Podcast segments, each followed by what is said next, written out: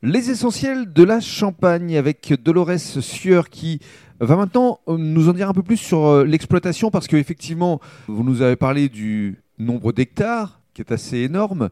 Mais alors justement, comment euh, est composée votre ferme? Voilà, une grande partie en fait est, faite pour l'alimentation des, porcs, donc blé, orge, pois, colza et tournesol mhm. également, puisque nous faisons de l'huile et qui entre dans la composition de la farine pour les cochons que nous fabriquons nous-mêmes.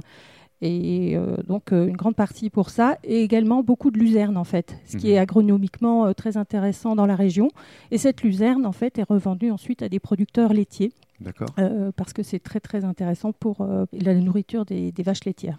Alors parlez-nous justement de votre élevage de cochons, au nombre de combien À peu près 400 Environ 400 en comptant les, petits. Donc ils sont euh, élevés sur paille comme bah, les personnes qui venaient à nos fêtes quand on avait encore le droit d'en faire il n'y a, pas très longtemps. Oui, voilà.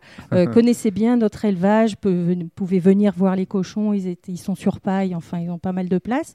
Et puis on les a en quelque sorte euh, déplacé euh, il y a deux ans dans un très très grand hangar euh, fait en bois, voilà, parce que c'était important pour nous qu'ils soient en, bois et que la qualité de vie des cochons soit, soit vraiment mise en avant, quoi, en mmh. fait, parce qu'ils sont sur paille, ils ont de l'espace et voilà.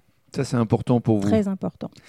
Et pour revenir à, cet élevage de cochons, votre souhait peut-être dans les mois, dans les années à venir, lorsque les conditions sanitaires le permettront, c'est euh, d'en faire euh, une sorte de voyage euh, pédagogique pour permettre au public de comprendre effectivement comment ça se passe. Oui, continuer à pouvoir venir les voir, parce qu'en fait, c'est très très important, on, on, le dit, quand les personnes voient effectivement euh, déjà, ça engendre des questions euh, tout à fait naturelles.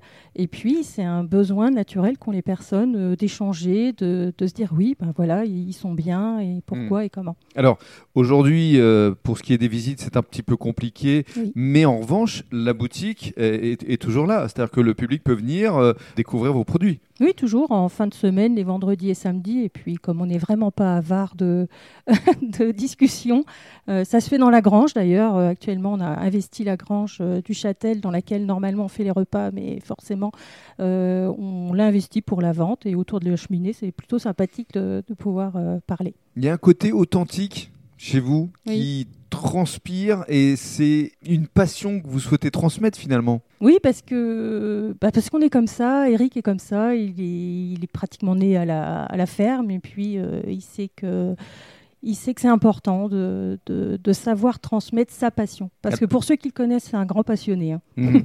Alors justement, dans le cadre du troisième podcast, on va évoquer tous ces produits.